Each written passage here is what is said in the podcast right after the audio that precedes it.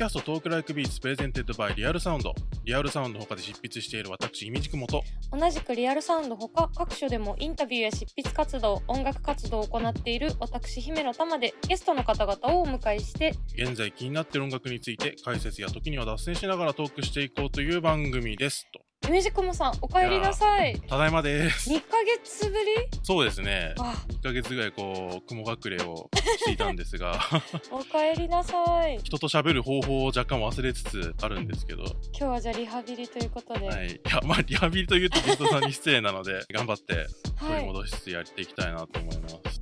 あのこの番組いつもイミジコモさんに最後あの曲紹介をしていただいているんですがああ、はいはいはい。結構ゲストの方が英語の曲を出してくださるんですけど私非常に苦手なのですごい苦労してました 2ヶ月間 いやいやいや、えそんなでもないでしょう、でも。もういや大変でしたいつもありがとうございます 今回もよろしくお願いしますえはい、お願いします。というわけで、えー今回のゲストさんなんですが英語の発音も勉強されているというのをインタビューでお見かけしております、えーラブリーサマーちゃんさんですよろしくお願いしますよろしくお願いします。よろしくお願いします。新譜が出た時9月はまだ夏だったのにもうあっという間に年末になってしまったという確かにそうですね。本当にめちゃめちゃ寒いですもんね。あっという間に寒くなりました今回なんですがはいお名前をどうやってお呼びしようかっていうのを考えてまして、はい。ラブリーサマーちゃんさん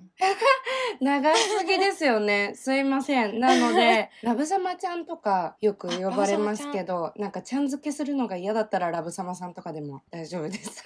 じゃあちょっとラブサマさんから始めますわかりました。よろしくお願いします。お願いしますもうあっという間に年末ということなので今回前編ではラブサマちゃんが語る2020年の音楽シーンと題してお話を伺っていけたらなと思っております。インタビューではブリリアントグリーンさんとか学生時代に聞いはいた音楽の話を聞かれることが多いかなと思うんですが、はい。今年2020年はどうやってあの音楽を探したり聞いたりしてましたか？そうですね。なんか、まあ、やっぱり2020年私すごい4年ぶりかなのアルバム制作だったので、ですよね。はいなのでそのアルバム制作にいい影響を与えそうな音楽ばっかり選んで聴いてしまって、なのであんまりリアルタイムの2020年の音楽を手広く聴いてみるみたいな聴き方はしてなくてちょっと申し訳ないんですけど、うんうんうん。いえいえいえ曲に役立ちそうな曲を聴いてました。うん。はい。やっぱり制作中はインプットも必要だからうん割と昔衝撃を受けた曲とか影響を受けた曲を聴き直すみたいな感じですか？そうですね。あの私エンジニアリングは自分でやってなくてエンジニアの方にミックスとマスタリングをお願いしてるんですけどその時に自分の思い描いてる音とエンジニアさんが思い描いてる音が合致しない可能性があるじゃないですか。確かに確かに確かに。なのでそれをなるべくすり合わせていくために参考資料みたいなのを毎回作ってるんですけどその資料にこの曲の何分何秒から何分何秒のところのリバーブ感でお願いしますとかなんかそういうのとかすごい時間かけて作ってたのでもうその資料に載ってる曲ばっかり聴いてましたね。へなえるほど。それすごいあのお役立ち情報です、うん。それだと指示しやすいですもんね。いやそうですよ。めちゃめちゃうんうん。いいと思います。結構時間かかるんですけどね。じゃあもう新婦はかなりこう自分の思う通りの音にしてもらえたって感じですか？そうですね。申し訳ないんですけど、ダダをこねまくってなんか時間を延長したりだのなんだので。大事うん。大はい。事やっていただきました。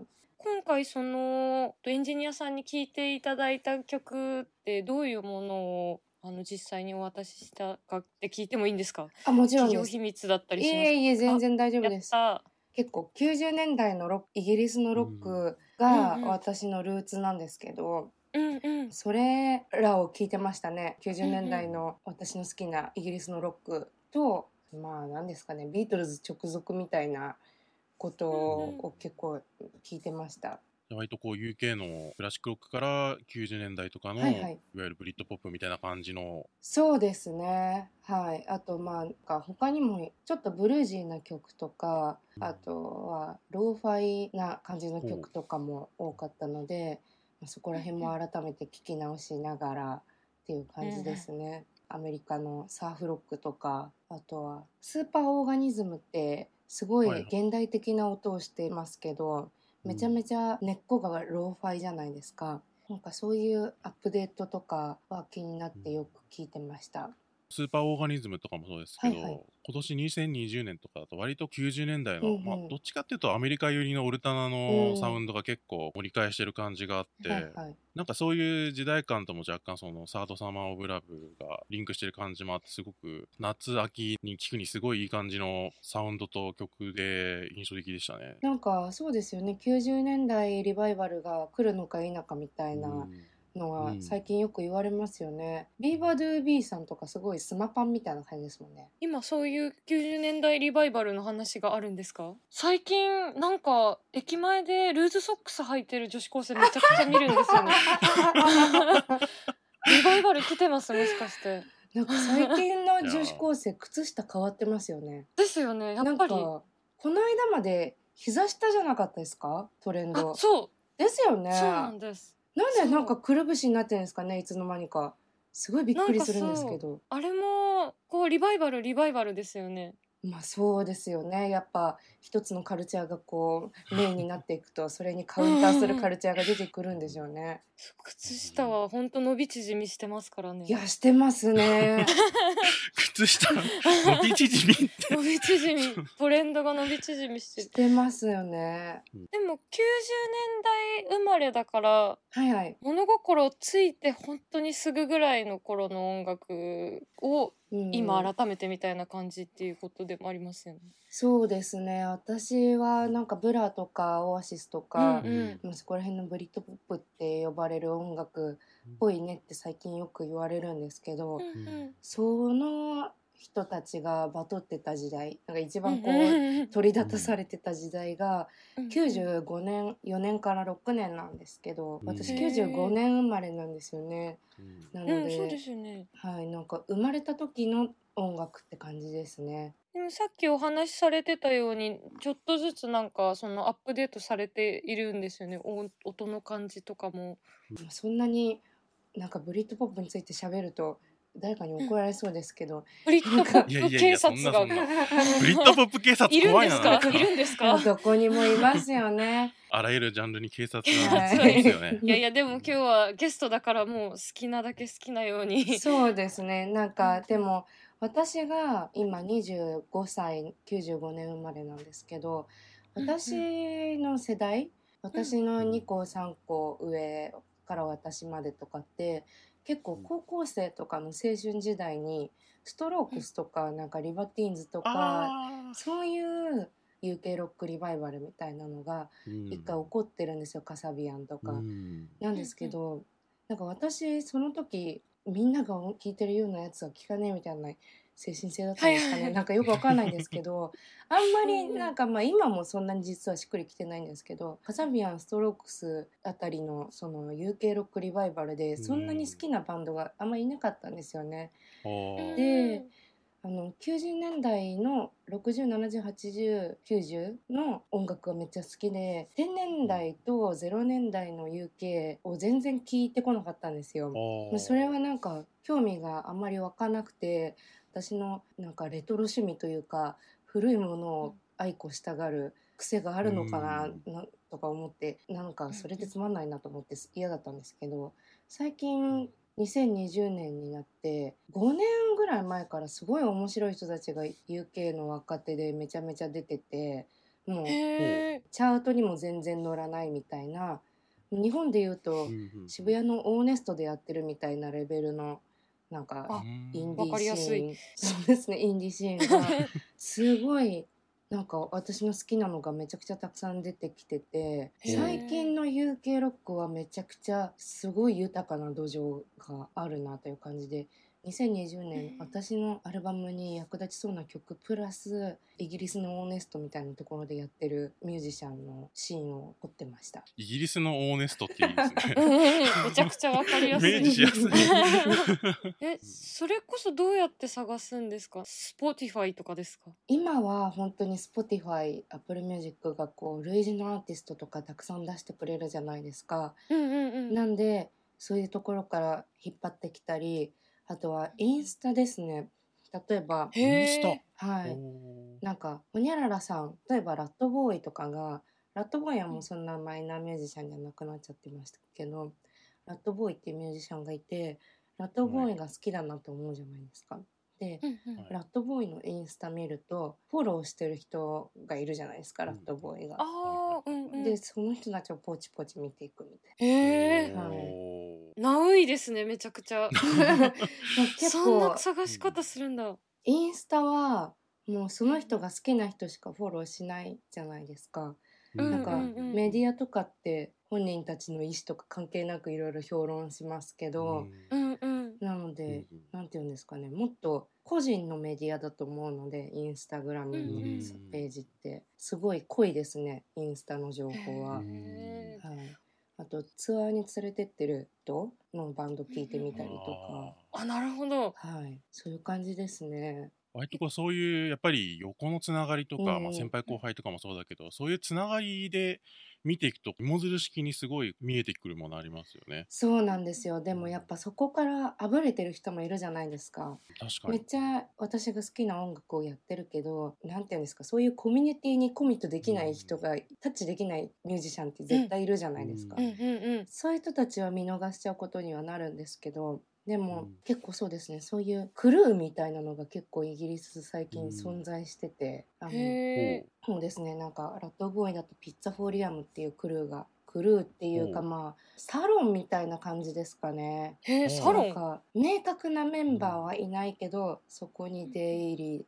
してる人とかそういうなんか緩いコミュニティみたいなのが結構あって、はい。へえ面白いそれはもうみんな UK ロックみロックみたいな感じですか？そうですね。ピッツァフォーリアムは、まあ、ラットボーイがやっぱり中心人物、でラットボーイのベースを弾いてるミラっていう人が最近ソロ作とか出し始めてそこら辺が中心になってるんですけど、彼らは UK ロックマナーみたいなのももちろん分かっててビートルズみたいな曲も出すんですけど、結構やってることはビースティーボーイズですね。ちょっとブリティッシュなビースティーボーイズみたいな感じです、そこのクルーは。ビースティーボーイズでいうグランドロイヤルみたいな。そうですね。マジでそうです。はい。レーベルっていうかまあコミュニティみたいなのがあって、はい、うーん。あロックでもそんな感じなのかっていうのはちょっと結構驚きで。そう割とですね。こうジャズとかうん。ダンスミュージックだとパーティーでつながったりとかプレイヤー同士でつながったりとかって結構最近ホットな話題でよく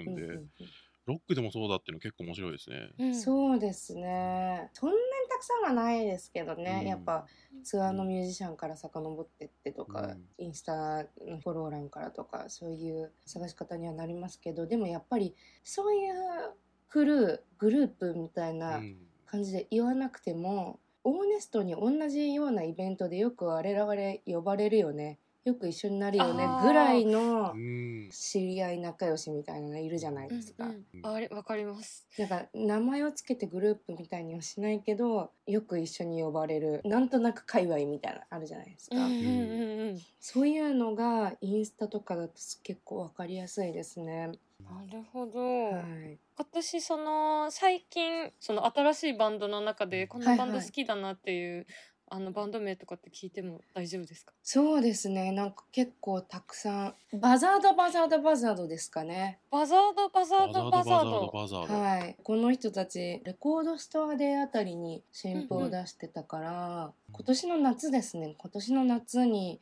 初めてのデビューアルバムを出しためちゃめちゃ若いバンドなんですけど、おーすごい。本当に若手ですね。そうなんですよでもなんか彼らの曲で「ジョン・レノン is My Jesus Christ」っていう曲があるんですけど、えー、すごい。そう。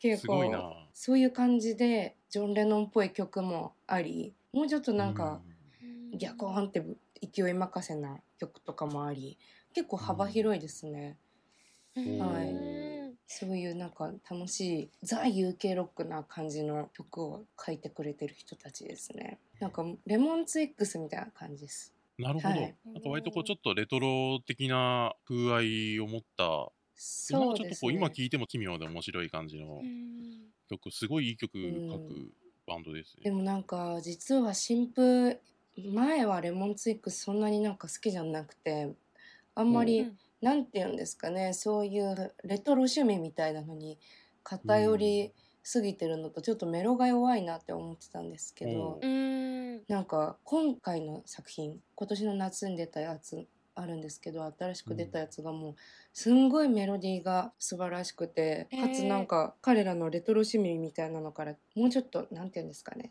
うん。抜けて割と普遍的なロックなになっててこれで大好きになったんですけどなんかさっきレモンツイックスのメンバー見たんですけどはい。ダダリオっていう名前なんですね。なんかダダリオダダリオ。ダダリオってギターの弦のめっちゃ有名なメーカーなんですよ。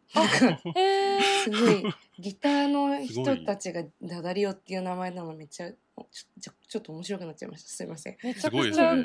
Google 検索引っかかんないやつですね。うん確かに。検索しようとしたらギターの弦が出てくるみたいなね。ダダリオ。ギターダダリオだと確かに。バンドスカートぐらいそうですね。バンドスカー検トぐら索い。しづらい。うんもうレーベルはイギリスなんですね。そうですね、4AD で。うんでも割とこうありますよね。アメリカとかニューヨークとかのバンドだけど、はいはいイギリスで 4AD と契約してめっちゃ世界で売れうるみたいな。ん、ありますね。イギリスで好かれるアメリカのバンド。ありますよね。そういうのね。いいな。あと2020年っていうと、まあ大体その2つとかになってくる。そうですね。うん。あとは何かな。2020。ああ、ホボ・ジョンソンですね。ほボぼージョンさん。ホボ・ジョンソンっていうあの、はい。ラッパーがいるんですけど、はいはいはいはい。もう彼がめっちゃ好きです。最近は本当に。なんか名前面白いですよね。ホボっていう、うん。うんうんほぼうんうん。あのほぼ。ホボー・ジョンソン、前、一昨年とかかな、はい。アメリカの NPR がやってるタイニーデスクコンサはいはいートはい。のコンペみたいなのがあって、うん。うーんでそれにホボー・ジョンソンがエントリーして、確か対象だったんですよね。うんうんうんへえ。あの映像めっちゃいいですよね、うん、あのパフォーマンスめっちゃ良くて、うん俺もアルバム出たやつめちゃくちゃ聴きあましたね。聞きました？あのあはい。ティピコストーリーから始まってるやつですか、うんはい。あれめっちゃいいですよねなんか彼はい。は結構ラップの特徴がなんかすごいユニークなんですよねラップ彼のラップ。うんなんていうか韻とかを、まあ、考えてるんですけど、うんなんかねポツポツとこう普通喋ってるみたいなラップなんですよ、うんなんか。ラップっていうより荒ぶってるポエトリーリーディングみたいな、うん感じのそんな感じでわ。かりやすい。やっはい、人でなんかそれがすごいいいですね。うんぱりこう UK ロックに主軸を置きつつ、いろんなものを音楽を聴いてこうアップデートしていくんですもんね。ラブ様さんも。そうですねそうあれたらいいんですけどね。アップデートというよりダウングレードしてる可能性もあります。が、そんなことはないです。人は下がらないので。ありがとうございます。ちなみに割と今は英語圏とかのはい。バンドとかアーティストの名前が出ましたけど、はいはい。他日本とかでもまあアジアとかでもうん他に何かあったりしますか、日本はもう横澤俊一郎さんとフリスキッドっていうバンドの二択ですねフ。リスキはい、フリスキッドは FRSKID なんですけど、フリスキッドはもう私と趣味が一緒って感じですね。そのッへー UK 趣味が一緒っていう感じで、本当先月に初めてのデビューアルバムを出した人たち。で。で、聞いてると日本がどんどんなんかロンドンに見えてくるような感じのおすごい。うん。本当に私の趣味と一緒ですね彼らは。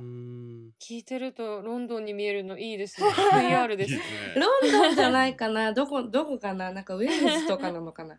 そんなになんかあのシュッとした感じではないのでウェールズぐらいかもしれないです。ちょっと田舎の方横澤さんいいですよね。いや僕、絶対大丈夫めちゃくちゃ好きで、うん。まあハイジも好きですうけど、ん。ハイジ素晴らしい。素晴らしいですよね。そう横澤さんのお話はそう新婦のお話をちょっと後編で伺いたいなと思ってるので、はいはい。その時にちょっと歌詞の話と一緒にうん。うん横澤さんのこともちょっとお伺いしたいなと思ってたんです実うは。わーなんだか考えてくださっててありがとうございます。あいやいやいやいや。なのでちょっとぜひ後編で楽しみにしています。はいありがとうございあます。それは再来週だ。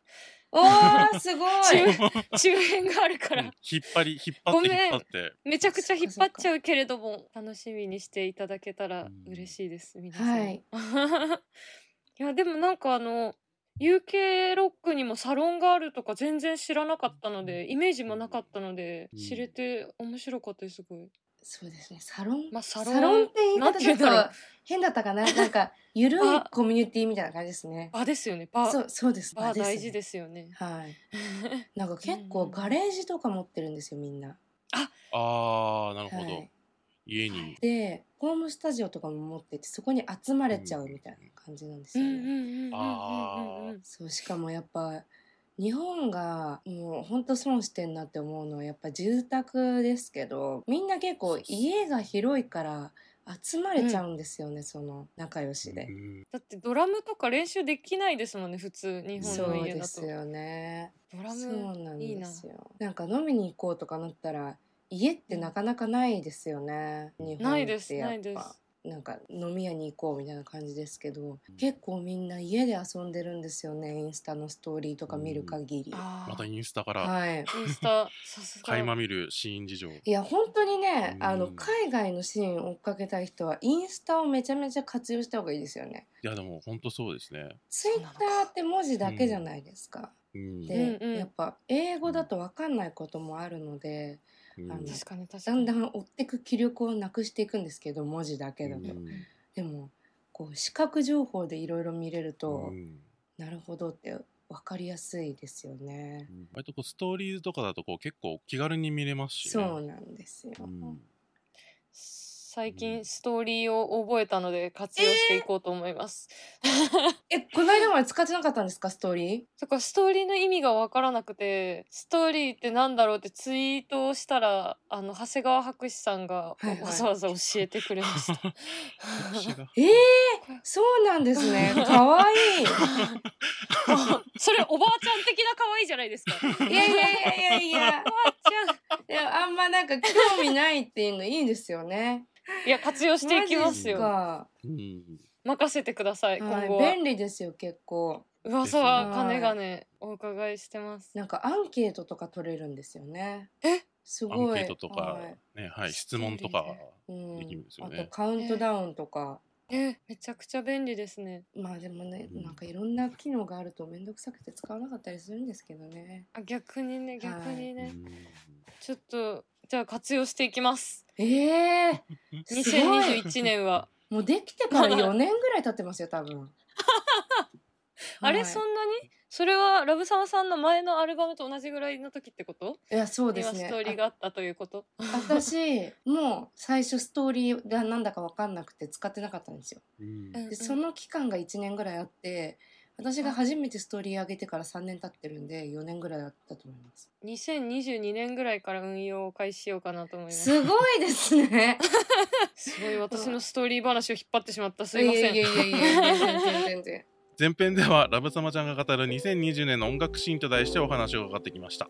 えー次回はラブサマちゃんを構成するカルチャーとはというテーマでお話を伺っていきたいと思います。ゲストはラブリーサマーちゃんでした。ありがとうございました。ありがとうございました。来週